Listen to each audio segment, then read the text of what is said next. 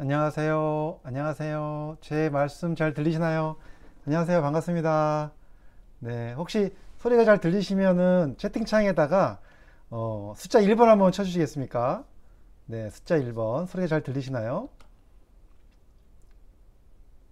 네. 안녕하세요. 반갑습니다. 네. 잘 들려요? 네. 반갑습니다. 반갑습니다. 네. 오늘 이렇게 다 저녁들은 드셨나요? 네, 어떻게 식사를 하고 오셨는지 모르겠습니다. 네. 네, 네. 아이고, 1번 막 올려주시고 계시네요. 지금 이 유튜브 라이브가, 아유, 반갑습니다. 네. 네네. 샤방샤방 님도 오셨고, 포시진 님, 네, 좋아요 님, 이헬리 님, 김영식 님, 네, 반갑습니다. 네, 반갑습니다. 네. 네네. 어, 사실 유튜브 라이브가 약간의 시간 차이가 있더라고요. 그러니까 delay가 좀 돼가지고 제가 말씀을 드려도 몇 초 후에 여러분들이 보이시는 거, 보시는 것 같아요. 예, 아무튼 너무 반갑고요. 오늘 어, 라이브 시작하기 전에 제가 한 가지 안내 말씀만 드릴게요. 제가 이제 조금 염려가 돼서 드리는 말씀이라서 그냥 편안하게 들어주시면 어, 될것 같습니다. 안내 제가 한칸 올려드릴 건데 바로 이겁니다. 제가 요즘에 동영상에다가 이 안내문을 올려드리고 있는데 사실은 어, 이 의학적이고 육체적인 어떤 생리학적이고 생물학적이고 의학적인 내용이 굉장히 다양한 내용들이 있다 보니까 사실 제가 올려드리는 영상 또 오늘 제가 말씀드린 영상들이 모두 다 저희 개인적 의견이라는 거 말씀을 드리고요. 그와 함께 사실 선택과 판단은 본인이 더 잘 판단하셔야 된다는 말씀을 드립니다. 그리고 제가 이렇게 질문에 답변을 드리는 경우가 많이 있지만 그것이 진료를 대신할 수 없다라는 점 그리고 또 모든 사람에게 적용할 수 없다라는 점도 양해 바라고요. 어, 제일 중요한 거는 역시 담당 의사 선생님과 상의하시는 것이 최우선이라는 말씀을 드립니다. 이렇게 해서 미리 한번 안내 말씀을 드리고 어, 시작을 하도록 하겠습니다. 우리 구독자님들은 다들 이제 이해하실 거예요. 예, 그래서 사실 뭐 사람마다 몸이 다르고 하기 때문에 모든 적용되지 않을 수 있다는 점도 양해하시고 어, 들어주시면 감사하겠습니다. 자, 오늘요. 사실은 오늘 제가 음, 강의를 강의라기보다는 이제 함께 대화하는 시간을 좀 가져보려고 합니다. 무슨 얘기냐면 영양제에 대한 모든 어, 서로 간에 그 궁금했던 점들 좀 말씀을 드리려고 했는데 사실은 이제 너무 많은 분들이 한꺼번에 질문을 주시면은 좀 복잡할 것 같아서 미리 좀 질문을 받았습니다. 질문은 어디서 받았냐면 제 이동환 TV 소통 밴드가 있거든요. 밴드 이름은 건행모입니다. 그래서 건행모 건강과 행복한 어, 모임입니다. 건강하고 행복한 모임. 그래서 건행모 밴드에 들어오셔서 어, 소통할 수 있고요. 미리 며칠 전부터 건행모 밴드에서요. 어, 밴드에서 질문을 미리 받았습니다. 그래서 질문 받은 걸 내용들을 가지고 먼저 한번 이렇게 어, 설명을 좀 드리면은 이 질문 자체가 참 좋은 질문이 많이 들어오셔가지고 요것만 좀 이렇게 보셔도 어, 또 우리가 영양소에 대한 이해가 많이 되는 내용들이라서 한번 어, 여기에 대한 질문을 한 번씩 어, 제가 말씀을 드려보려고 하는데 괜찮으시겠죠, 여러분들? 네, 괜찮으시면 한번 시작을 어, 해보도록 하겠습니다. 자, 제 목소리는 너무 작게 나오지는 않나요? 괜찮으신가요? 네. 자, 지금 여기 보시면 어, 질문 올려주신 것들이에요. 이것들이. 제가 하나씩 한번 읽어보면서 어, 대, 답변을 한번 드려보겠습니다. 자, 첫 번째 질문 주신 분이 영양제를 챙겨 먹지 않고 음식만 먹더라도 몸에 문제가 생기거나 그러진 않죠. 어, 이런 질문을 주셨어요. 예, 그리고 또, 음, 또 영양제로 다시 다 먹기가 힘들고 하루 권장량에 해당되는 영양소가 안 채워지고 조금만 채워지더라도 문제가 되지 않느냐. 우리 몸에 부족한 영양소가 많은 것 같아서 영양제로 다시 다 사 먹기가 힘들어요. 비용 문제도 있고 또 영양제 무용론을 주장하시는 분들도 있는데 그거에 대해서 이 선생님은 어떻게 생각하시나요? 어, 이런 얘기를 어, 주셨습니다. 자, 제가요, 여기에 대해서 좀 설명을 좀 미리 드리기 전에, 어, 제가 드리기 위해서 준비한 자료가 하나 있습니다. 사실은, 아시다시피, 예, 영양제는요, 예, 지금 시작한 겁니다. 예, 지금 시작한 겁니다. 네, 지금 언제 시작하나고 주문하신 분 계신데 지금 시작하고 있는 겁니다. 사실 영양제는요, 사실 음식으로만 다 드셔서 필요한 영양소를 다 섭취하면 좋죠. 좋습니다. 예. 근데 사실 그게 너무 어렵다라는 겁니다. 현대 사회에서. 제가 요 설명을 한번 드려볼게요. 영양소 하면은 일단은 떠오르는 게 뭐예요? 3대 영양소가 떠오르실 겁니다. 바로 탄수화물, 지방, 단백질. 이거 많이 아시죠? 예, 많이 아시죠? 탄수화물, 지방, 단백질. 바로 이겁니다. 보시면은 탄수화물, 지방, 단백질. 요 세 가지가 바로 칼로리를 가지고 있고요. 이게 우리 몸의 연료가 되는 거죠. 이거 들어와서 이 세 가지 영양소가 몸속에 들어와서 여러 가지 화학 반응을 막 거쳐 가지고요. 거쳐 가지고 에너지를 만들어내야 우리가 살 수 있는 거죠. 그렇죠? 예. 그런데 여기 중요한 얘기가 하나 있습니다. 탄수화물, 지방, 단백질은요. 거대 영양소예요. 칼로리를 가지고 있는 거대 영양소. 거대 영양소. 근데 우리가 지금 얘기하는 영양소는 이러한 탄수화물, 지방, 단백질을 영양제를 먹는 게 아니라 예, 바로 눈에 보이 그 굉장히 미세한 영양소, 비타민이나 미네랄, 미네랄 같은 영양소들을 얘기하는 거죠. 근데 이 영양소가 왜 필요하냐면 탄수화물, 단백질, 지방 같은 영양소들이 이렇게 화학 반응을 거쳐갖고 에너지를 만드는 과정이 복잡한데 지금 그림에서 보시는 것처럼 복잡한 과정에서요. 예, 과정에서 중간중간 사이사이에 도와주는 물질이 있습니다. 그게 바로 이거예요. 비타민, 미네랄제입니다. 자, 이해가 되셨나요? 비타민, 미네랄들이 있어야만 탄수화물, 단백질, 지방 같은 거대 영양소가 빨리 에너지로 바뀌게 되는 거죠. 에너지로. 그래서 이 비타민, 미네랄 같은 영양소는 거대 영양소가 아니라 우리가 미세 영양소로 부릅니다. 미세 영양소. 그래서 제가 다시 한번 정리를 해드리면 두 가지가 있는 거예요. 두 가지. 자, 제가 채팅창에 적어 드릴게요. 거대 영양소가 있고 미세 영양소가 있습니다. 거대 영양소는 탄수화물, 지방, 단백질입니다. 미세 영양소는 그렇죠. 비타민, 미네랄 또는 뭐 항산화제, 식물 영양소 같은 것들이죠. 이런 것들입니다. 이런 것들. 그래서 이게 서로 다른 개념이에요. 그래서 우리가 보통 영양제를 섭취하는 거는 물론 뭐 단백질 같은 것도 영양제를 섭취할 수 있지만 그래도 우리가 일반적으로 얘기하는 영양제는 다 미세 영양소를 드시는 거거든요. 근데 이게 왜 우리가 영양제를 먹어야 되느냐? 사실 옛날 음식이랑 요즘 음식이랑 많이 달라졌습니다. 옛날 음식은 어, 음식을 딱 먹으면은 그 안에 탄수화물, 단백질, 지방도 있지만은 비타민, 미네랄도 충분하게 섞여 있었기 때문에 음식만 잘 먹어도 충분했다는 거예요. 예. 그런데 최근에 어, 음식들은 어떤 문제가 생겼냐면요. 이 단백질, 탄수화물, 지방은 많이 들어있는데 음식 속에 비타민과 미네랄 같은 이러한 미세 영양소들은 굉장히 부족해졌다라는 연구들이 있습니다. 그래서 이것을 음식으로 다 챙겨 먹기가 어려운 시점이 현대 사회에서 돼버린 거죠. 자, 제가 지금부터 몇 가지를 보여드리려고 하는데요. 자, 보실게요. 여기 보시면요.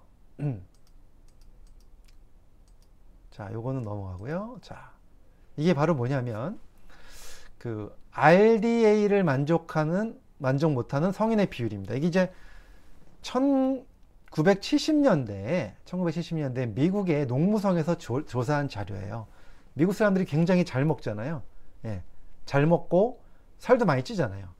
근데 잘 먹기는 하는데 그 음식 속에 들어있는 게 다 거대 영양소는 많이 들어있는데 그러니까 탄수화물, 지방, 단백질 같은 칼로리는 되게 높은데 근데 문제는 미세 영양소, 비타민이나 미네랄 같은 미세 영양소는 굉장히 부족하다는 연구 결과가 나왔어요. 음식 속에. 그래서 10가지 중요 영양소의 섭취 권장량을 우리가 먹는 식생활 속에서 만족시키기가 어렵다라는 얘기를 하기 시작한 겁니다. 예. 그래서 이제 이런 내용들이 나오면서 영양제에 대한 사업이 이제 시작이 된 거고요. 그 다음에 여기 보시면 이 자료가 되게 중요한 자료예요. 저 오른쪽에 보시면 지금 여기 네, 이렇게 표가 하나 나와 있습니다. 93년도 일본의 과학기술청에서 분석한 자료인데요.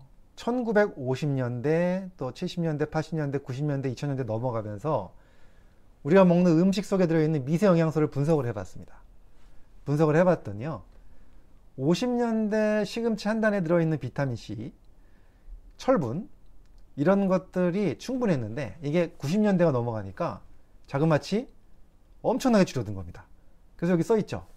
50년대 시금치 한 단에 있는 비타민C와 철분을 얻기 위해서는 90년대에는 시금치 몇 단을 먹어야 된다고 써 있습니까? 20단을 먹어야 된다는 겁니다. 그 왜 그렇게 됐을까요?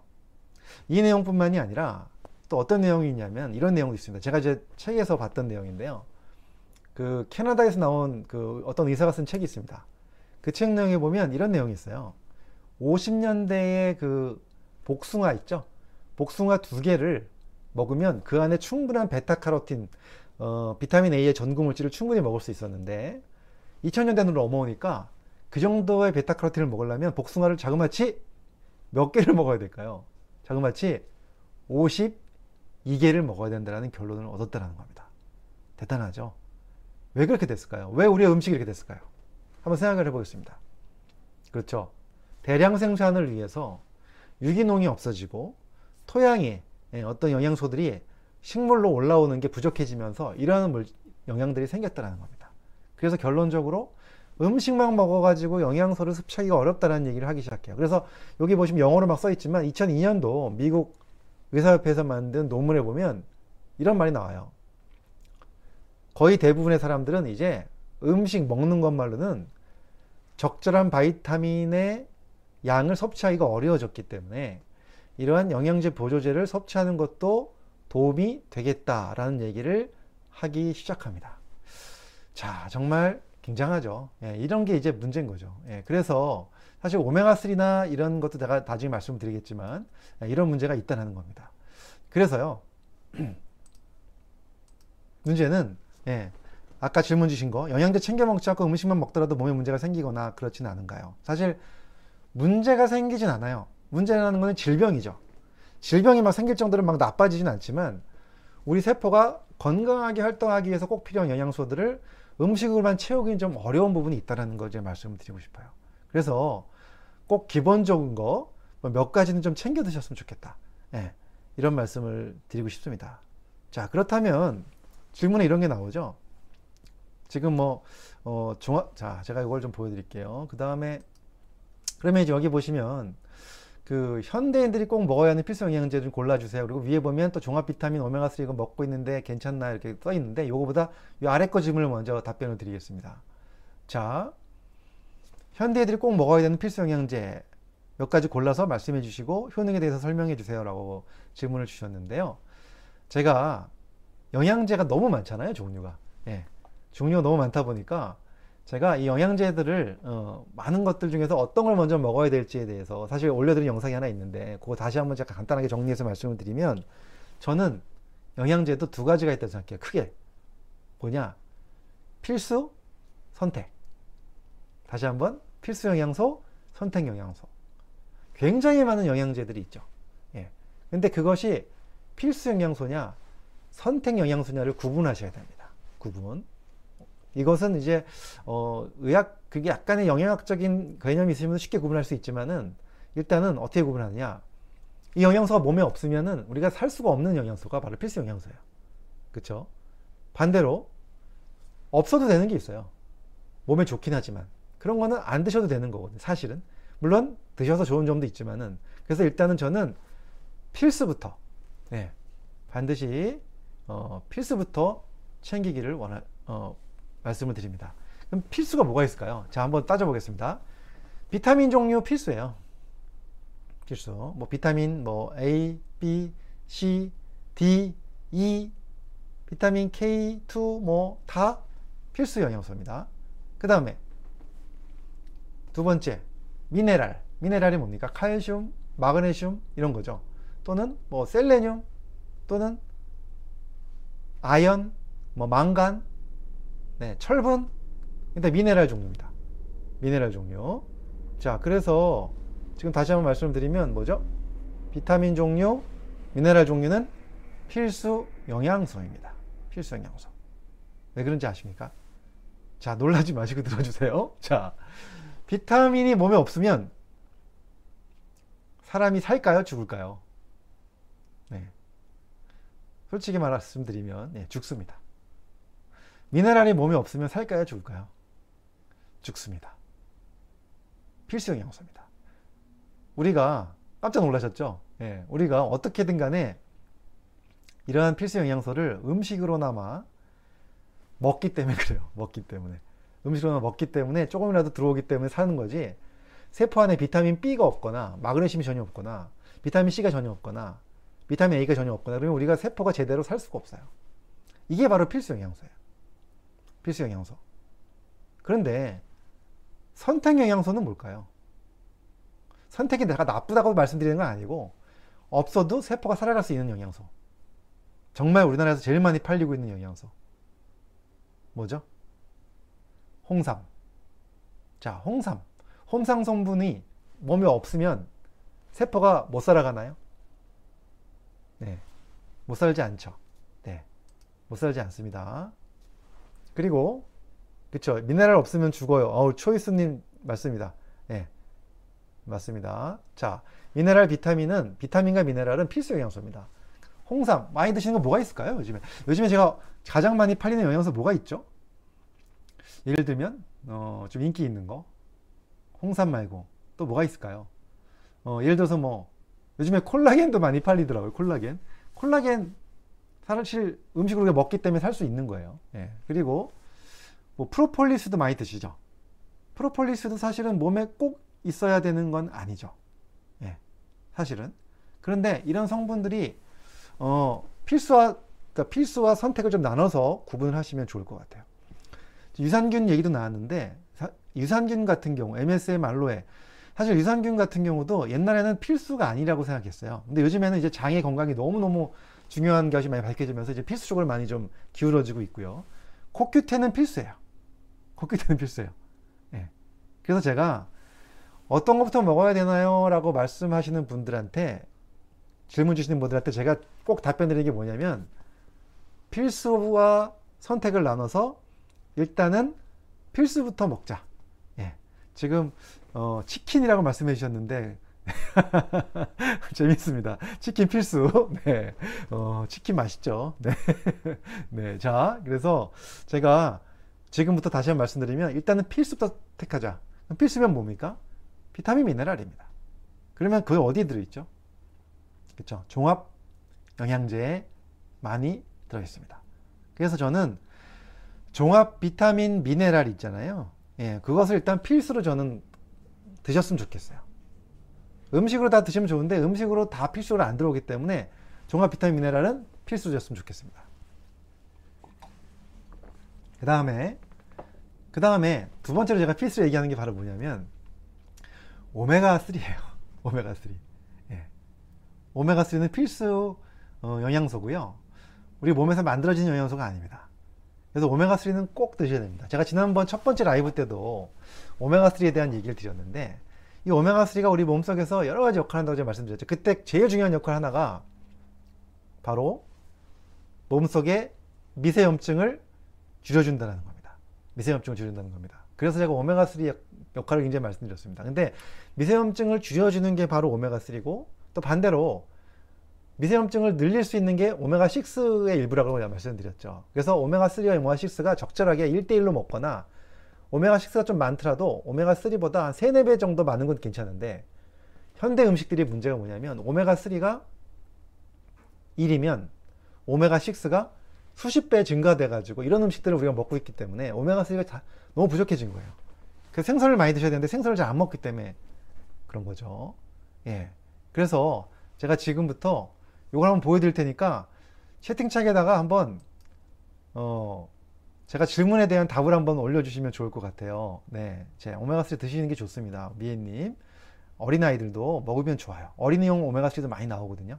예. 자, 어, 우리 그렇치님께서 오메가3 조합으로 먹은 후부터 허리, 어깨, 무릎도 많이 좋아졌어요. 이제 이럴 수도 있어요. 물론 이게 다 그런 건 아니지만 이 좋아질 수 있는 개연성이 있는 게 오메가3가 몸에 있는 염증들을 줄여주는 거거든요. 그래서 우리 봉봉님 벌써 정리를 해주셨네요. 예. 종합 비타민 미네랄, 오메가3, B군, CD, 마그네슘, 코큐텐. 예, 요거 맞습니다. 요거 조금 제가 다시 한번 말씀을 좀 이따 드릴게요. 자, 그래서 음, 제가 이거 영상을 한번 지금 영상이 아니라 강의 화면을 좀 보여드리면요. 그래서 여기 보시면 오메가3, 오메가6의 비율이 옛날에는 굉장히 비슷하게 먹었는데 현대인으로 볼수록 차이가 벌어져 갖고 오메가3보다 오메가6를 너무 많이 먹고 있다는 거예요. 지금 현재. 네. 그래서 한번 이걸 볼게요. 옥수수 아시죠? 옥수수. 옥수수 속에 들어있는 지방산 비율. 오메가3와 오메가6가 오메가3, 오메가6가 1대1로 먹으면 제일 좋고 못해도 오메가6가 4, 4, 오메가3가 1. 이 정도면 좋은데 옥수수에 있는 지방산 비율은 오메가6가 오메가3보다 몇 배가 더 많을까요? 이거 혹시 알고 계신 분 계신가요? 몇 배가 더 많으신지 아십니까? 한번 채팅창에 한번 올려봐 주세요. 아시는 분 계시면 한번 올려봐 주세요. 몇 배가 더 많을까요? 네. 네. 지금 보니까 오마 BDCU 코큐텐 또 마그네슘 먹으라고 해서 먹고 있어요. 네, 많은 말씀 해주셨네요. 자, 몇 배가 더 많을까요? 어, 자, 60대 1. 야 10배. 정답이 나왔어요? 네, 감사합니다. 그만큼 신나는 거지님. 60대 1. 60대 1 맞습니다. 예, 60대 1이 맞고요. 그 다음에 또 넘어가서 계란 속에 들어있는 비타민 마그네슘도 아니, 마그네슘이 아니라 오메가3도 오메가6보다 오메가6가 훨씬 많죠. 몇 대면? 60대 1이 나와요. 이것도. 예. 그 다음에 우리가 흔히 먹고 있는 뭐죠? 소고기. 예. 스테이크. 이거는 몇 대 몇? 108대 1이 나와요. 야, 대단히 잘 맞추셨습니다. 박수 드리겠습니다. 야, 108대 1이 나오고요. 그 다음에 그 이유는 바로 뭐냐면 소들이 이런 걸 먹어서 그래요. 사료. 사료를 먹고 크기 때문에 문제가 되는 겁니다. 그래서 원래 권장 비율은 1대1에서 4대1 정도 먹어야 오메가3가 우리 몸속에 들어와야 몸에서 균형이 맞아서 염증 반응이 잘 안 생기거든요. 혈관도 건강해지고. 근데 이 비율이 깨지는 거죠. 예, 우리가 음식으로는 안 된다는 겁니다. 예, 그래서 보시면 그러면 옛날 소 있잖아요. 옛날 소. 옛날에 이렇게 풀 뜯어 먹던 소 있잖아요. 이런 소는 과연 얼마나 나올까를 비, 연구한 자료를 봤더니 풀 먹인 소의 지방산 비율을 보니까 이것은 2대1에서 4대1까지 나와요. 정말 좋게 나오죠. 예. 그래서 또 하나 있습니다. 하나 보여드리면 바로 이거예요. 자연산 달걀. 자연산 달걀. 몇 대 몇일까요? 예. 이것도 1대1이 나옵니다. 정말 대단한 거죠. 그래서 사실은 옛날에 우리 어머님 시절에 어머님 시절에 저렇게 자연산 달걀 드시고 풀 먹는 소 드시고 이랬던 분들은 사실 오메가3를 그 당시엔 따로 챙겨 먹을 필요가 없었지만 지금 현대인들의 음식이 워낙 문제가 생겼기 때문에 예, 그리고 매일매일 우리가 생선을 먹지도 못하고 그러다 보니까 어쩔 수 없이 필수 영양소가 부족해지는 거죠. 그래서 오메가3를 챙겨 드시면 도움이 될 수 있다는 말씀을 드립니다. 그래서 제가 아까 얘기했던 종합 영양제, 비타민, 미네랄 두 번째 오메가3는 이 두 가지는 좀 꼭 챙기시면 좋겠다. 이 말씀을 드립니다. 네, 너무 잘생기셨어요. 너무 감사드립니다. 네, 감사드립니다. 두 가지 꼭 챙기셨으면 좋겠다. 자, 제가 지금 말씀드리고 있는데, 어, 조금 어렵지 않으신가요? 예, 괜찮으신가요? 어, 괜찮으시면은 채팅창에다가 숫자 1번 한 번만 올려주세요. 예, 괜찮으시면. 아니면, 어, 좀 더 쉽게 말씀을 드려야 되는 건지 모르겠습니다. 아, 네, 감사합니다. 1번, 1번, 네. 아, 고맙습니다. 올려주셔서. 네. 그래서 이렇게 제가 항상 영양제는 일단 기본적으로 뭘 먼저 먹으면 좋겠다? 필수 영양소부터 드셨으면 좋겠다. 필수 영양소는 뭐가 있을까요? 네, 바로 종합 비타민, 미네랄. 그 안에는 비타민 A도 있고 B도 있고 C도 있고 D도 있고 좀 다 들어있는 게 많아요. 그 다음에 미네랄도 마그네슘도 좀 들어있고 칼슘도 들어있고 여러 가지가 들어있거든요. 네, 이런 것들을 일단 하나를 선택해서 드시면 좋겠고요. 종합 영양제를. 그 다음에 추가적으로 오메가3. 종합 비타민 미네랄은 오메가3 들어있는 게 아니니까 오메가3 따로 또 추가해서 두 가지 정도를 드시면 너무 좋을 것 같아요. 그 다음에 그 다음에 이제 어 제가 좀 또 추가하고 싶은 게 뭐가 있냐면 사실은 비타민 C예요. 비타민 C. 비타민 C는 종합 비타민에 많이 넣기가 어려워요. 사실 몇백 ml밖에 못 넣거든요. 예, 근데 요즘엔 1000ml짜리 많이 드시잖아요. 1000ml 이상 드시려면은 종합 비타민 갖고는 비타민 C가 그 정도 용량을 거기다 넣을 수가 없기 때문에 종합 비타민에 비타민 C가 좀 들어있더라도 비타민 C 하나를 좀 추가해서 드시면 비타민 C 용량이 어, 충분하게 드심으로써 더 좋은 몸의 어, 기능을 할 수가 있기 때문에 그렇게 설명을 비타민 C를 하나 더 추가했으면 좋겠고요. 그 다음에 또 두 번째가 더 추가하고 싶은 게 바로 뭘까요? 바로 비타민 D입니다. D. 비타민 D. 비타민 D. 비타민 D는요, 요즘에 너무너무너무너무 중요한 영양소로 알려지죠. 왜 그럴까요? 코로나 때문에. 코로나 때문에. 제가 지난번에도 한번 동영상에서 제가 말씀을 드렸는데요. 그, 미국의 전 대통령, 트럼프 대통령이, 예, 알고 계시죠? 트럼프 대통령이, 어, 저기 걸렸죠. 코로나에. 그때 미국의 의료진이 처방한 영양소 중에 하나가 바로 비타민 D입니다. 왜 그럴까요? 비타민 D는 코로나 환자들한테서도 강력한 도움이 되고요. 예방에도 도움이 되기 때문에 저는 비타민 D는 좀 꼭 챙기셨으면 좋을 것 같아요. 그래서 비타민 D도 종합영양제에 섞여 있겠지만 조금은 부족할 수 있기 때문에 추가적으로 좀 다 해서 드시면 하루에 2,000단위 정도 추가적으로 해서 드시면 아주 좋을 것 같습니다. 여기 보니까 미네랄은 따로 사야 되나요? 라고 질문하신 분이 계신데요. 보통 종합 비타민 미네랄 영양제에 미네랄들이 많이 포함되어 있습니다. 그거 보시고 거기에 포함되어 있기 때문에 어, 드시면 좋습니다. 그래서 제가 지금까지 말씀드린 거 다시 한번 정리해 드리면 네 가지가 됐어요 벌써 그렇죠? 네, 처음에 종합 비타민 미네랄 오메가 3 그다음에 뭐가 있었죠? 비타민 C, 비타민 D 네 가지 정도는 좀 드시면 좋을 것 같다. 그 다음에 코엔자임 Q10도 되게 중요한 필수 영양소긴 해요. 근데 이것은 뭐 몸에서 만들어지는 영양소, 비타민 미네랄은 몸에서 안 만들어지기 때문에 우리가 음식으로 먹어야만 몸에서 활동하는데 코엔자임 Q10은 비타민 D 몸에서 만들어진 영양소입니다. 그래서 이 영양소는 사실은 젊을 때는 안 드셔도 돼요. 젊을 때는. 예, 근데 언제 먹어야 될까요? 40대 이후가 되면 코엔자임 Q10이 확 떨어져요. 그래서 40대 이후가 되면 코엔자임 Q10을 드시는 것이 좋습니다. 사실 저도 당연히 코엔자임 Q10을 먹어야 될 나이입니다. 저는 이제 50대니까. 근데 한번 오늘 오신 분들 중에 40대 이상이 많으실 것 같은데. 그렇죠. 예, 그래서 꼭 챙겨 드시면 좋을 것 같습니다.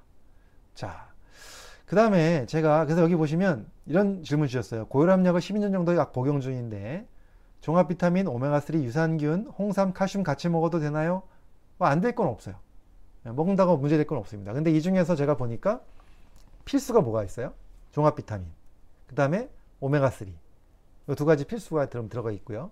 칼슘도 이제 뒤에서 설명드리겠지만 칼슘만 따로 되어 있는 영양제를 꼭 먹어야 될 필요가 있는지 없는지 생각을 해보셔야 돼요. 저는 종합 비타민에 칼슘이 어느 정도 들어있으면 그걸 정도면 될 것 같다고 생각을 하고 특히나 칼슘 영양제들이 요즘에 되게 많이 나오고는 있지만 칼슘 같은 경우는 사실은 되게 위장장애를 많이 일으키는 영양제 중에 하나거든요. 저는 사실은 비타민 D를 더 강조드리고 있고 비타민 D를 챙겨 드시면 칼슘은 그냥 음식으로 예, 아시다시피 뭐 유제품도 좀 드시면 음식 속에 들어 있으니까요. 그리고 또 멸치에도 들어있지만 칼슘 많이 들어있는 음식이 멸치 말고 뱅어포 많거든요. 뱅어포 이런 것들 충분히 드시면서 칼슘만 먹는다고 흡수되는 게 아니라 비타민 D가 있어야 되기 때문에 차라리 저는 칼슘보다는 비타민 D를 드시는 게 더 좋을 것 같다는 생각이 듭니다. 홍삼은 뭐 드셔도 좋고요. 예. 그래서 이렇게 해서 드셔도 될 것 같습니다. 그래서 그 다음 질문 보시면 자 제가 한번 이거 보여드릴게요. 인터넷 화면을 음.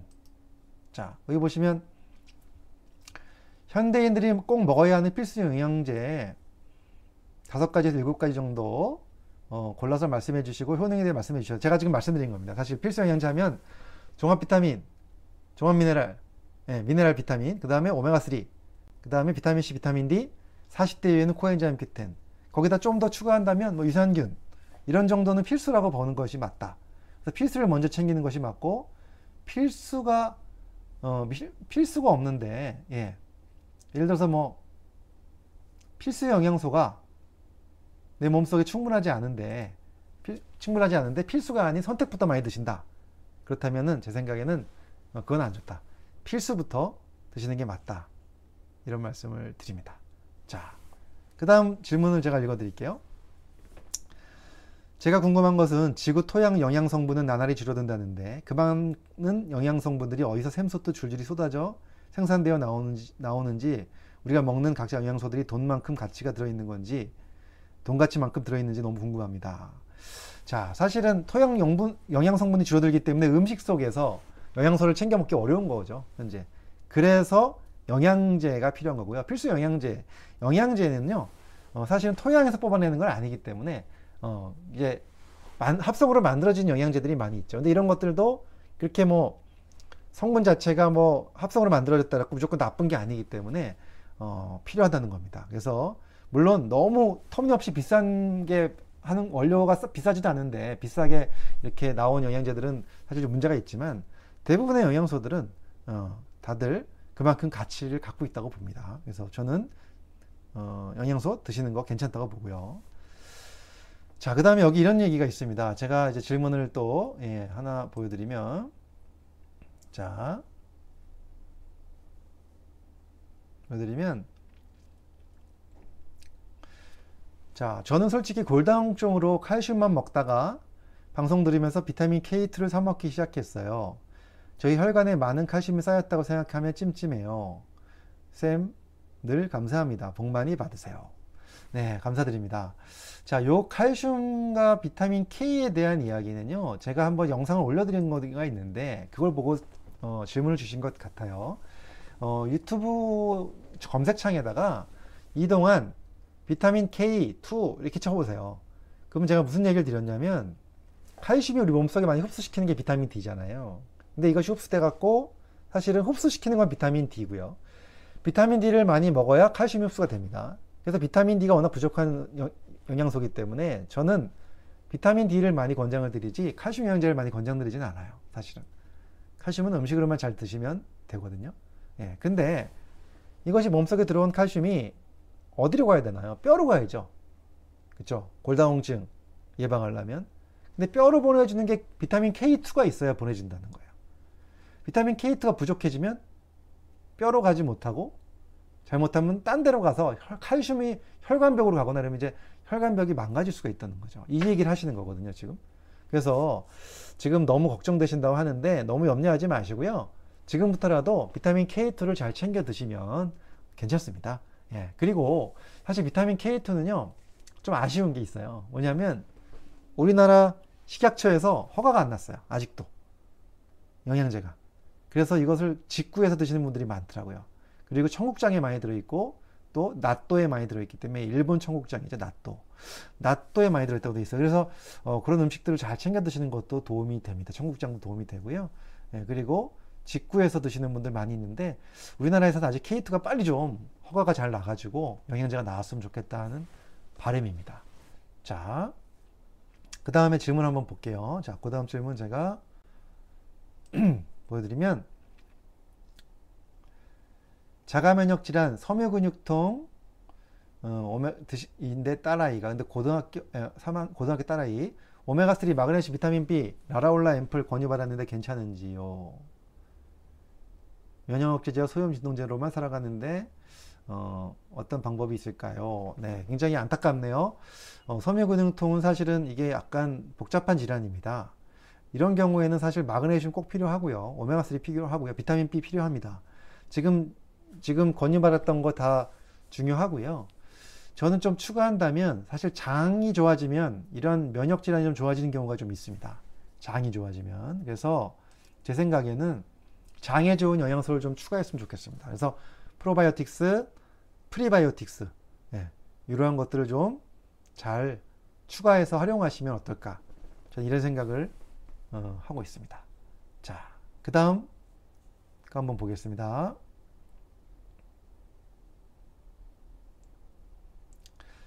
그 다음 내용이 이겁니다. 장복하면 안 되는 영양제 좀 알려주세요. 사실 장복하면 안 되는 영양제는 필수에는 별로 없다고 보셔도 돼요. 선택 쪽에는 사실 장복이 꼭 필요하지 않죠. 그래서 만약에 여러분들이 필수 영양소를 드시고 계신다면 뭐 몸에서 계속 쓰여지고 항상 필요한 거기 때문에 꾸준히 드시는 것도 괜찮습니다. 오메가3도 괜찮고요. 뭐 유산균이라든가 비타민 C, 비타민 D 뭐 다 장복하셔도 되고요. 그 외의 영양소는 굳이 장복 안 하셔도 되는 거죠. 예. 그 영양소들은 사실 뭐 특별히 안 된다라고 얘기하기보다는 꼭 필요가 있는 건 아니다. 어, 티로신, 카르니틴도 사실 이것도 어떻게 보면은 아미노산 일종이잖아요. 장복을 할 필요가 있는가 생각이 들고요. 장복하다고도 나쁠 것 같진 않아요. 예, 그냥 그 정도로 어, 생각하시면 될 것 같습니다. 그 다음에 여기 보시면 요즘에는 일일 권장량을 초과해서 먹는 추세인데 어, 100% 영양 권장량 100% 영양제는 먹어나만 한 것인지 궁금합니다. 예.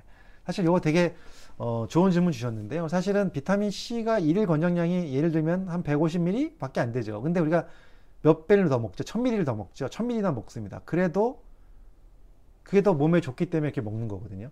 그래서 더 추가해서 먹어도 되지만 그렇다고 해서 일일 권장량만 먹는다 해가지고 전혀 예, 그 안 먹는 것보다 훨씬 좋은 거죠.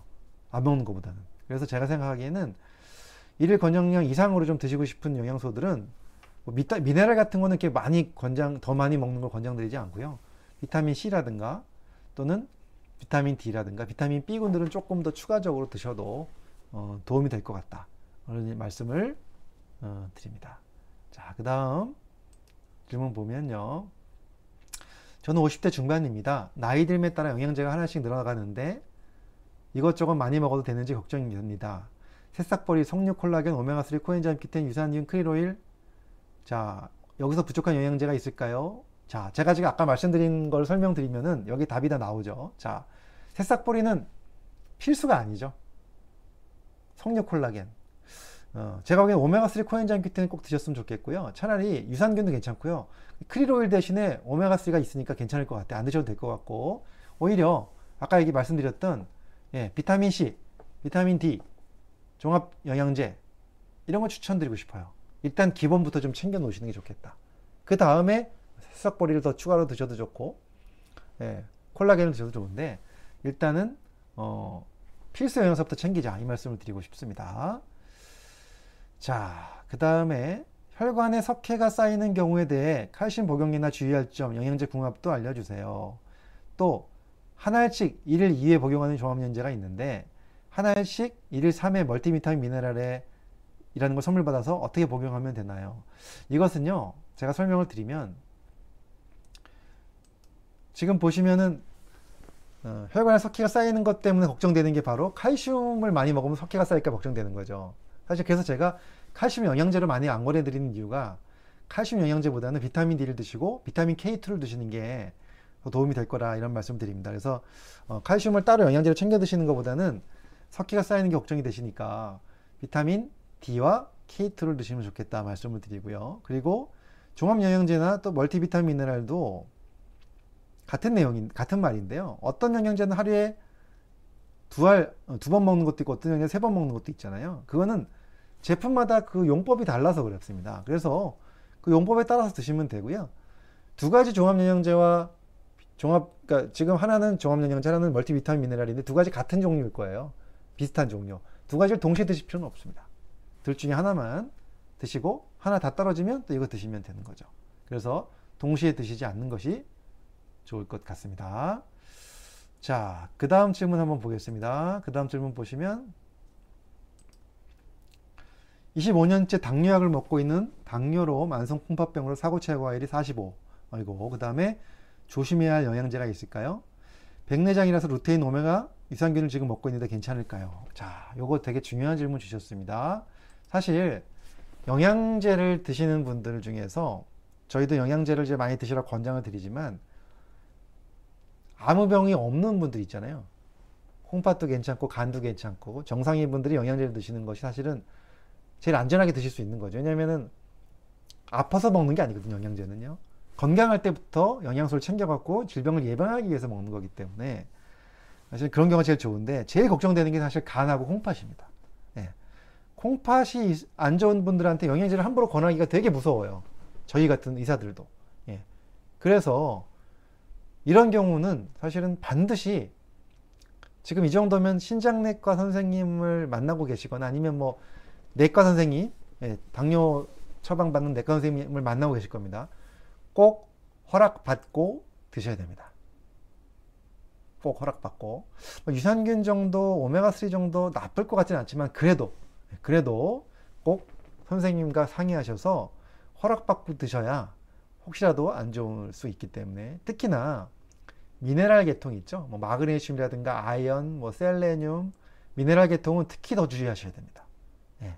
그래서 만성, 만성 콩팥병이 있으시니까 꼭 주의하셔서 담당 선생님한테 물어보고 드시는 것을 좀 꼭 권장드립니다. 절대로 임의로 콩팥 안 좋으신 분들, 간 안 좋으신 분들 임의로 영양제 막 드시면 안 됩니다. 예, 뭐 설명드렸고요. 그 다음 질문 보니까 플라시보 효과에 대해서도 알려주세요. 실제 존재하는지, 실제 효과가 일어나는 건 아닌지 아닌지. 사실 플라세보 있습니다. 영양제를 먹다 보면 영양제 때문이 아니라, 영양 때문이 아니라 플라세보가 있을 수도 있거든요. 예, 그래서 이것은, 어, 뭐 플라세보라도 뭐 도움이 되면 전 나쁘지 않다고 생각하고요. 예, 또 꾸준하게 드시면 또 영양제 효과가 나타나니까 괜찮을 것 같습니다. 자, 그 다음 질문 보시면 건강검진에서 혈색소 수치가 11로 빈혈 의심이라 철분제를 섭취하기가 몸에 부담될까 걱정이 되어서 값이 부담되어도 자연치유약 학계 제품을 복용 중인데 이 제품이 정말 좋은 건지 물어보셨어요. 자, 저는요, 이 철분만큼은 함부로 드시면 안 좋다고 생각해요. 예, 철분도 미네랄. 그러니까 미네랄 계통이 다 그래요. 철분이 특히 많이 들어가면 간에 부담이 돼요. 그래서 혈색소 수치가 10일이라고 해가지고 무조건 철분제를 사서 드시는 거는 권장드리고 싶지 않습니다. 예, 반드시 왜 수치가 떨어졌는지 더 자세한 검사를 하셔야 돼요. 내과에서. 그래서 정말 철분을 먹으면 올라갈 수치인지 철분을 안 먹어도 올라갈 수치인지 다른 원인이 있는지 찾아보시고 나서 결정하셔야 됩니다. 그래서 무조건 어, 혈색 수치가 낮다고 무조건 철분을 드시는 것은 아니라는 것 꼭 말씀드립니다. 철분 결핍성 빈혈이 많긴 하지만 그 빈혈 말고 다른 빈혈도 있습니다. 그러니까 반드시 빈혈의 원인을 찾아보시고 또 이런 경우는 병원에서 철분 검사를 하셔가지고 수치까지 확인하고 그때 선생님과 상의해서 드셔야 됩니다. 예. 그렇기 때문에 무조건 철분 챙겨 드시고 비싼 거 돈 많이 쓰지 마시고요. 검사를 먼저 한번 받아보시기를 권장드립니다. 자, 그 다음에 영양제끼리 상호작용이라든지 영양제와 약의 상호작용 같이 먹어도 되는지 안 되는지 이런 거 말씀해 주셨는데요. 자, 제가 조금 같이 먹으면 안 된다고 생각하는 것 중에 하나가 바로 뭐냐면 식이섬유 영양제 드시는 분 계시죠? 식이섬유. 식이섬유는 지방을 흡착하잖아요. 그래서 기름 성분의 영양제와 식이섬유를 동시에 먹으면 안 좋습니다. 예를 들면 뭐가 있을까요? 오메가3 또 비타민 D 코엔자임 큐텐 다 기름 성분이거든요. 그때 식이섬유 영양제를 같이 먹으면 흡수가 안 되겠죠. 예, 이런 것들만 좀 주의하시면 되고 그 외에는 크게 큰 문제는 없습니다.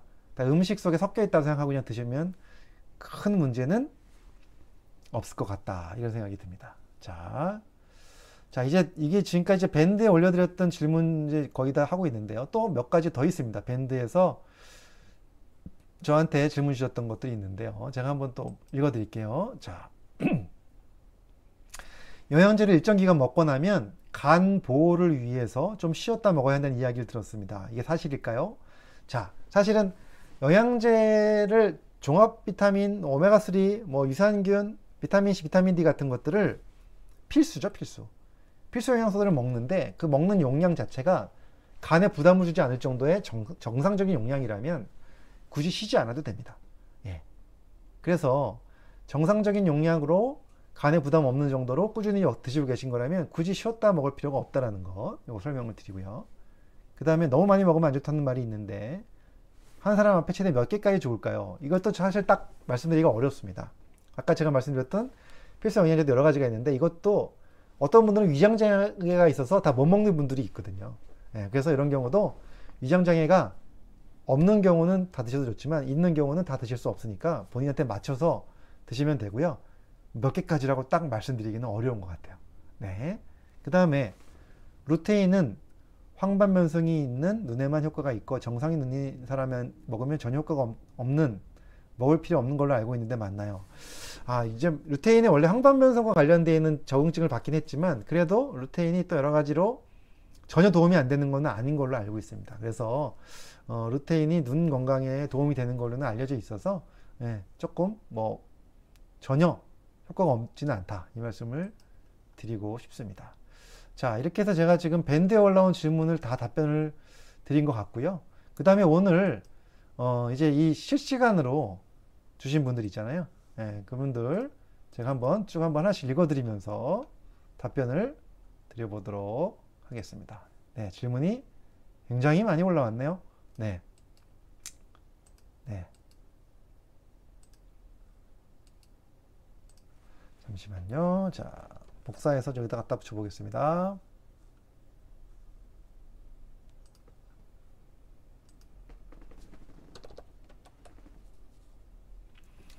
자, 질문이 많이 올라왔습니다. 지금. 자, 어, 제가 하나씩 한번 읽어보, 읽어보 면서 말씀을 어, 드려보도록 하겠습니다. 자, 오늘 사실 어, 너무 많은 분들이 참가해 주셔서 너무 감사드리고요. 사실 지금 질문이 너무 많이 올라오고 있어서 다 말씀드릴 수 있을지 모르겠습니다. 시간이 예, 일단 여기 원령부터 먼저 말씀을 어, 드려보겠습니다. 자, 병원에서 처방해주는 오메가3와 종합 비타민은 약국이나 쇼핑몰에 살수 있는 오메가3 종합 비타민과 어떻게 다른가요? 음, 글쎄요. 이거는 뭐 꼭 다르다라고 보기는 어려울 것 같아요. 예. 병원에서 처방해 준다는 게 병원에서 오메가3와 종합 비타민을 이렇게 취급하는 병원들이 요즘에 많이 생겼으니까 그거는 약간 병원에 좀 특화돼 갖고도 나온 제품들이 있습니다. 근데 그것이 좀 뭐 품질이 좋다는 얘기도 있지만 그렇다고 해서 약국에서 쇼핑몰에 살 수 있는 게 무조건 나쁘다라는 걸 볼 수 없기 때문에 종류에 따라서 많이 다른 것 같아서 꼭 좋다 나쁘다를 구분하기 어렵다. 그래서 본인이 좀 이렇게 보시고 어, 선생님한테 설명 잘 들으시고 사시면 좋을 것 같고요. 그 다음에 양파는 올리브유에 볶아 먹는 게 좋은가요? 날로 쌈장 찍어 먹는 게 좋은가요? 저는 둘 다 괜찮은 것 같아요. 예, 왜냐하면 날로 먹으면 또 여러 가지 비타민 같은 거는 그대로 어, 먹을 수 있어서 좋긴 하지만 맵죠. 많이 먹을 수가 없잖아요. 그렇기 때문에 살짝 볶으면 또 단맛도 나고 그렇기 때문에 어, 둘 다 어떨 땐 볶아 드시고 어떨 때는 또 속 괜찮을 때는 쌈장 찍어 드시고 둘 다 중에 둘 다 같이 드시는 거 좋습니다. 뭐 하나가 좋다 나쁘다 말씀드리기 어렵다는 거죠. 자, 그다음에 고혈압, 당뇨, 고지혈증 약을 먹고 있는데 건강 영역증이 생겨서 영양제를 먹다 보니 너무 많이 먹는 것 같아서 어찌해야 할지 예, 이렇게 말씀을 하셨고요.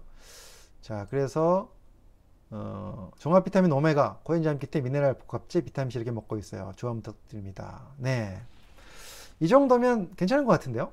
제가 아까 말씀드린 필수가 다 들어있는데, 근데 미네랄 복합제하고 종합 비타민이 섞여 있는 게 서로 중복되는 가능성이 좀 있거든요. 제가 보기에는. 그래서 한번 살펴보시고, 종합 비타민과 미네랄 복합제에 서로 섞여 있는 게 예, 중복되는 게 많으면 둘 중에 하나만 드시면 좋겠어요. 제가, 제가 생각해도 종합 비타민, 그 다음에 오메가, 코엔자임 큐텐, 비타민 C, 거기다가 추가적으로 비타민 D 정도 드시면 어떨까 하는 생각이 듭니다. 물론 제가 드리는 말씀은 다 간이나 신장 문제가 없, 을 경우에 말씀을 드리는 겁니다. 자, 오메가3와 오메가4라고 되어 있는데 오메가3겠죠. 오메가3와 비타민 D는 저녁 식사 후에 먹는데 그것도 잘하고 있는지 모르겠습니다. 괜찮습니다. 예. 근데 비타민 D는요. 저녁에 먹으면 잠을 못 자는 분들이 간혹 계세요. 그런 경우는 아침에 먹어야 되지만 그렇지 않으면 괜찮습니다. 그리고 오메가3 같은 경우도 그냥 식사하고 바로 드시면 됩니다. 식사하고 오메가 비타민 D도 그렇고요. 자, 그 다음에 자신이 오메가3보다 오메가6를 얼마나 먹고 있는지 알 수 있는 검사 같은 거 있나요? 검사 있습니다. 예, 요것도 제가 영상 올려드린 적이 있어요. 한 1년 전에. 예, 그래서 제가 그 영상, 예, 영상 올려드린 적이 있는데, 채팅, 예, 여기 검색창에다가, 유튜브 검색창에다가 이동안 오메가3 검사 또는 지방산 비율 검사, 지방산 검사 이렇게 치시면 제가 그 설명드린 게 있으니까 한번 보시면 좋은데요. 그 혈액 검사 통해 검사할 수 있거든요. 예, 검사할 수 있습니다. 그래서 어, 평상시에 내가 평상시 오메가3 내 혈액 속에 오메가3, 오메가6의 비율을 어, 확인함으로써 어, 요걸 보고서 오메가3 더 많이 먹어야 되겠구나 확인하는 방법이 있으니까 요것도 한번 어, 참고하시면 좋겠습니다. 자, 철분 수치가 부족해서 비타민 링거랑 섞어서 맞는 중인데 중에도 비타민 중간에 챙겨 먹어야 하나요? 사실 주사를 맞으면 굉장히 좋죠. 근데 주사를 맞은 게 주사를 매일 맞을 수 없잖아요. 예. 그래서 주사를 맞으면 며칠 있으면 또 떨어져요. 떨어집니다. 그렇기 때문에 먹는 거는 꾸준히 드시면서 중간중간 주사를 한 번씩 맞는 거 어, 괜찮습니다.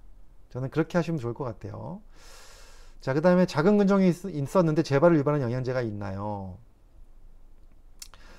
사실은 작은 근종에 대해서 종합 비타민 미네랄이나 뭐 이런 것들은 문제가 없을 것 같아요. 오메가3나 종합 일반 기본적인 거. 근데 이제 여성 호르몬제의 역할을 하는 영양제들이 있거든요. 뭐 석류라든가 석류 또는 뭐 여성들 그 갱년기에 좋은 영양소들 뭐 이소프라본 종류 이런 것들만 좀 피하시면 저는 괜찮을 거라고 생각이 들고요.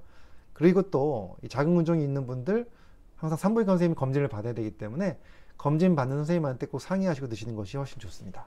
예, 꼭 한번 물어보시고요. 자, 영양제 필수 함량 얼마만큼 먹어야 하나요? 예, 자, 여기 보시면 이런 질문이 있습니다. 자, 성인 기준으로 각 영양제의 필수 함량을 모르겠어요. 얼마만큼 먹어야 하죠? 그에 따라 영양제를 골라야 하는, 그에 따라 영양제를 골라야 하는데요. 사실 이거 함량을 다 따져갖고 고를 필요는 없습니다.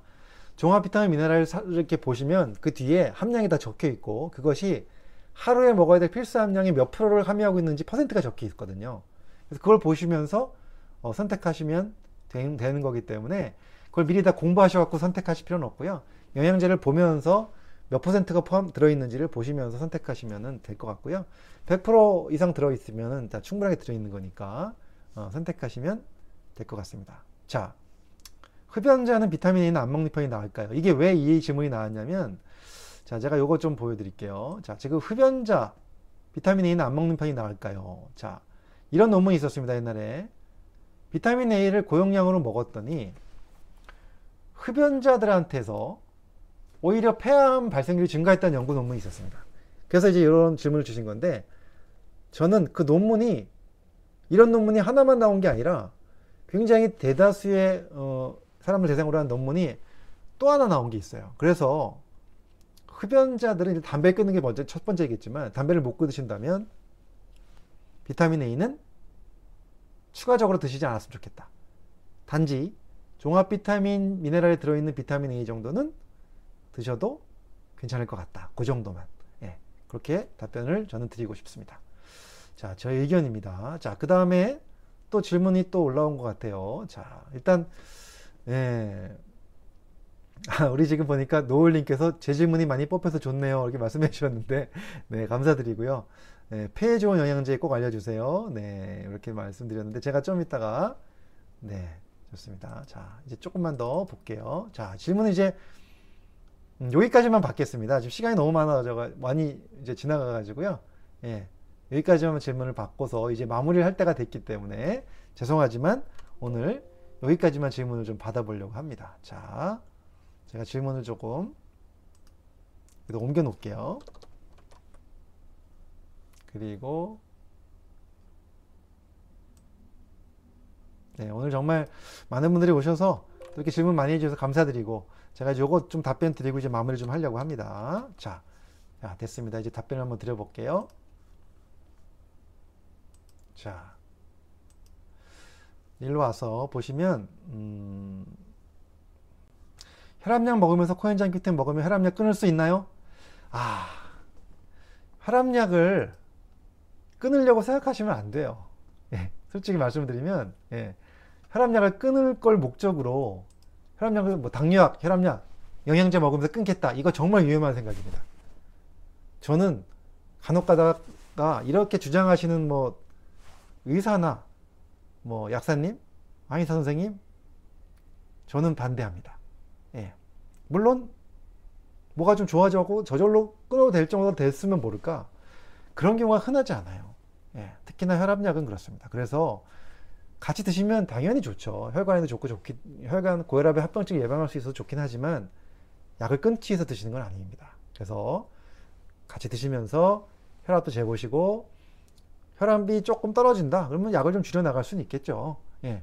하지만 이거 먹는다고 혈압약을 끊을 수 있다. 이렇게 믿으시면 안 된다는 거 어, 제가 설명을 드렸고요. 자, 그 다음에 네. 그 다음에 두 번째 질문이 잠시만요. 네. 이겁니다. 저는 넘어져서 무릎, 쇄골, 골, 손목이 골절되어서 아직 캐스트하고 있는 상태라 바이타민C 1000, 바이타민D 3000, 2회와 낫도, 오메가3 코큐텐 프로폴리스, MSM, 마그네슘 먹고 있는데 괜찮은지요? 뭐 나쁘지 않은 것 같아요. 근데 비타민 D를 3000을 2회면 6000을 드시는 건가요, 하루에? 조금 많다는 생각이 듭니다. 비타민 D가. 그래서 좀 제가 보기에는 뭐 물론 혈액 검사에서 너무 낮으면 6천 드셔도 되는데 그렇지 않으면 6천으로 너무 장복하는 거는 좀 너무 많다. 그래서 어 한 뭐 3천 정도만 드셔도 되지 않을까 생각이 들고요. 나머지 괜찮아요. 같이 드셔도. 근데 항상 제가 말씀드리지만 이렇게 이걸 드시면서 간이나 신장에 부담이 되면 절대 안 되겠죠. 부담이 안 되는 범위에서 본인의 간 상태나 신장 상태가 괜찮다면 어, 뭐 괜찮은 것 같습니다. 드셔도 네, 나쁘지 않고요. 자, 그 다음 보시면 네. 비타민 K2를 먹을 때 주의할 것이 와파린 계열 약을 조심하라는데 스텐트 수술을 한 사람이 먹는 클로피도그렐을 복용 시 조심해야 하나요? 이건 비타민 K1에 대한 내용인 것 같아요. 제 생각에는. 비타민 K2는 아닌 것 같고요. 아마 와파린 계열, 비타민 K1을 먹으면 와파린 계열의 약을 같이 함께 먹으면 이게 와파린 효과가 떨어지죠. 그래서 비타민 K를 못 먹게 하거든요. 와파린 계열 먹을 때. 근데 K2는 K1이랑 좀 기능이 좀 다릅니다. 네, 그래서 어, 그렇게 큰 문제는 없어 보이지만 일단은 어, 와파린 계열 약을 드시고 계시면 선생님이랑 상의를 꼭 하셔가지고 어, 질문 한번 해보시고 드셨으면 좋을 것 같아요. 네, 그래서 담당 선생님이랑 상의하셔서 어, 비타민 K2를 먹어도 되는지 어, 조심해야 되는지 물어보시고 드셨으면 좋겠습니다. 네. 그 다음에 스텐트 수술한 사람이 먹는 약인 스타틴과 코엔자임 큐텐을 같이 먹어도 되나요? 아니면 아침에 코큐텐, 저녁에 스타틴 이렇게 따로 먹어도 되나요? 이렇게 말씀하신 것 같아요. 지금 보니까. 그렇죠? 네, 같이 먹어도 아 동시에 저는 이렇게 하면 좋을 것 같아요. 아침에 코엔자임 큐텐, 저녁에 스타틴. 네, 따로따로. 이렇게 되시면 참 좋을 것 같습니다. 약과 영양제는 시간 간격을 좀 두시는 게 좋긴 합니다. 그래서 영양제는 그냥 식사하고 바로 드시고요. 아침에. 스타틴은 저녁 때 식사하시고 좀, 좀 시간 뒀다가 드시면 좋을 것 같습니다. 30분 이상 있다가 저녁 때 또는 뭐 주무시기 전에 드시면 좋을 것 같습니다. 자, 폐에 좋은 영양제. 사실 폐에 좋은 영양제라고 딱 꼭 집어서 어, 좋은 영양제가 사실은 별로 없어요. 근데 전체적으로 폐를 좋게 하기 위한 게 바로 뭡니까? 면역력이죠. 면역에 좋은 영양제를 드시면 폐에도 좋다고 저는 생각합니다. 그래서 어, 면역력에 좋은 영양제를 좀 많이 드시면 좋은데 그게 대표적인 게 이제 면역에 좋은 게 뭐다 아시다시피 장이 좋아야 되니까 유산균도 도움이 되고요. 또 일단 필수 영양소 다 필요합니다. 네, 필수 영양제 다 필요하고 그리고 특히나 최근에는 이제 코로나 때문에 비타민 D 많이 강조되고 있으니까 비타민 D도 꼭 챙겨 드셨으면 좋을 것 같고요.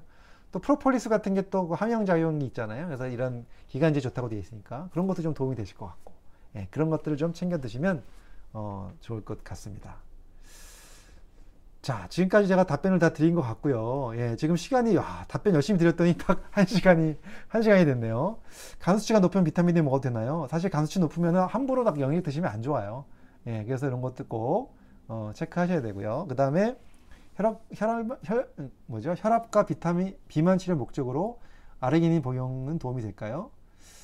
아, 치료 목적은 아니고요. 예, 도움은 됩니다. 예. 이거 먹는다고 혈압이 치료되지는 않죠. 예.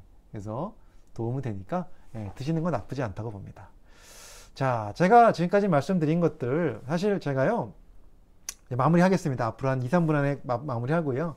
오늘 라이브 방송을 마칠 건데요. 오늘 정말 참가하신 여러분들 어, 너무너무 감사드리고 여러분들 항상 건행하시기 바랍니다. 건행하시죠? 건강하고 행복하시길 바라고요. 제가 유튜브에서 유튜브가 굉장히 좋긴 하지만 또 단점이 뭐냐면 그 1대1로 답변을 드리는 게 어려워서 그래서 제가 사실은 개인적인 질문에 1대1 답변을 드리기 위해서 밴드를 개설했습니다. 그래서 밴드에 들어오시면 되고요. 지금 우리 관리자님께서 밴드 주소 올려주셨으니까 들어오셔가지고 예, 회원 가입하셔가지고 공지기를 읽어보시고 그리고서 반드시 거기서 어, 비밀 댓글로 또 답, 답글 달 수 있고 내가 또 거기다가 비밀 답글 달 수 있으니까 하시면 되고요. 또 많은 분들이 저한테 뭘 많이 이렇게 어, 여쭤보시냐 물어보시냐면 저한테 그 어떤 제품을 먹, 어야 되는지를 제품을 꼭 찍어서 말씀해 달라고 하시는 분들이 많은데 제가 그 특정 제품을 찍어서 말씀드릴 수 없는 이유가 있습니다. 그 이유가 뭐냐면 의사나 약사나 이런 사람들이 예, 특정 제품을 딱 꼭 찍어서 공지, 공지를 하게 되면 광고법에 약간 문제가 된다고 제가 알고 있습니다. 그래서 법적 문제가 생길까봐 못 해드리고 있습니다. 근데 1대1로는 가능하다고 합니다. 1대1로는. 그래서 밴드에서 그런 걸 제가 꼭 집어서 말씀드린 경우가 몇 번 있었습니다. 그래서 1대1은 가능하니까 밴드 통해서 또 많은 더 어, 그런 소통이 가능하다는 말씀을 어, 드립니다. 자, 오늘 정말 많은 분들이 들어오셔서 어, 좋은 시간 함께 해주셔서 너무너무 감사드리고요. 한 시간 동안 너무너무 어, 감사합니다. 오늘 오신 분들 모두 다 건강하시고 행복한 여러분 되셨으면 좋겠고요. 또 계속해서 또 저희 이동환 TV 잘 봐주시고 또 계속해서 소통해 나갔으면 좋겠습니다. 여러분들 정말 항상 건강하시고 행복하시기 바랍니다. 그럼 지금부터 네, 지금으로 어, 이것 이것으로서 오늘 라이브 방송을 마치도록 하겠습니다. 여러분들 다 같이 한번 어, 채팅창에 박수를 한번 칠 건데요. 박수는 숫자 5입니다. 숫자 5. 채팅창에 숫자 5를 한번 쳐주시면 좋겠습니다. 네. 감사합니다. 네. 자, 1분 후에 마치도록 하겠습니다. 네. 감사합니다. 네.